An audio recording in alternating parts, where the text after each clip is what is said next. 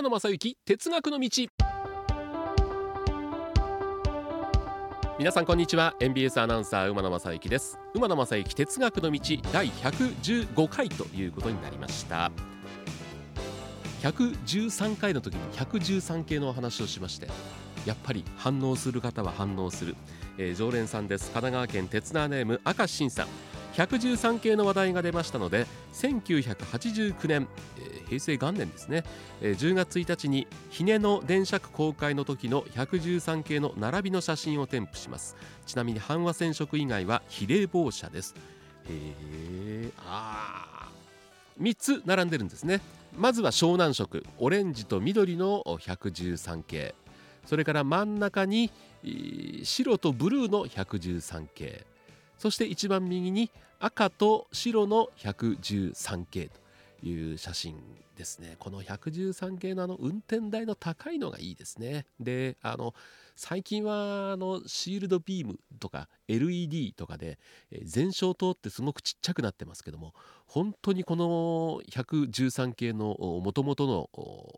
まあ、初期型ですよねっていうのは、えー、これでもかっていうぐらいでかい電気がついてまして、その下に、えーまあ、微灯、ちょっと小さめの、だから今あの全照灯も微灯も同じぐらいの大きさっていうのが非常に多いですけども、このひゃくじゅうさん系、えー、初期型はですね、本当にデカデカとしたライトがついてる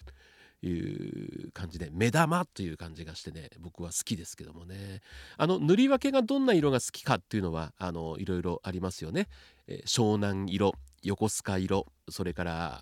阪和色とかね、いろいろある。これはもう好みが分かれるところではあると思うんですけども、えー、こんな、そうですよ、だからさん列車さんぼん並びの真ん中のレールの上から写真撮ってますんで、こういう公開っていうのも最近は特にね、あの鉄道の日とかであのイベントで公開したりとかっていうのもありますけどもね、えー、これね、残念なのがですね、行き先表示幕前面のこれがね、試運転改装改装なんですよ。そうじゃこれ行き先を出すとかしてほしかったですね。うん、試運転、まあ試運転ってのはレアですけども、回送はよくあるし、まあ、ひゃくじゅうさん系ってあんまり前面の方向幕って使ってなかったような印象があるんですけどもね。それからやっぱり明石慎さんはですね、私の東京地下鉄話にも反応していただきました。永田町での苦労話よくわかります。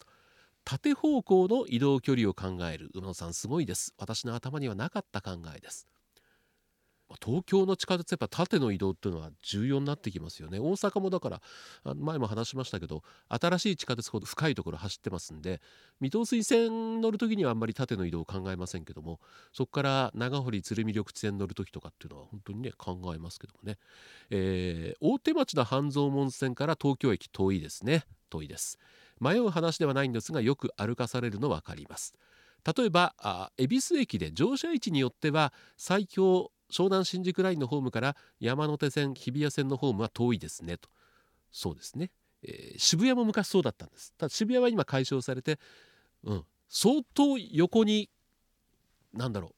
位置がずれてましたからね、渋谷の埼京線ホームはね、えー、それから新宿の埼京線、えー、湘南新宿ラインのホームは代々木駅のホーム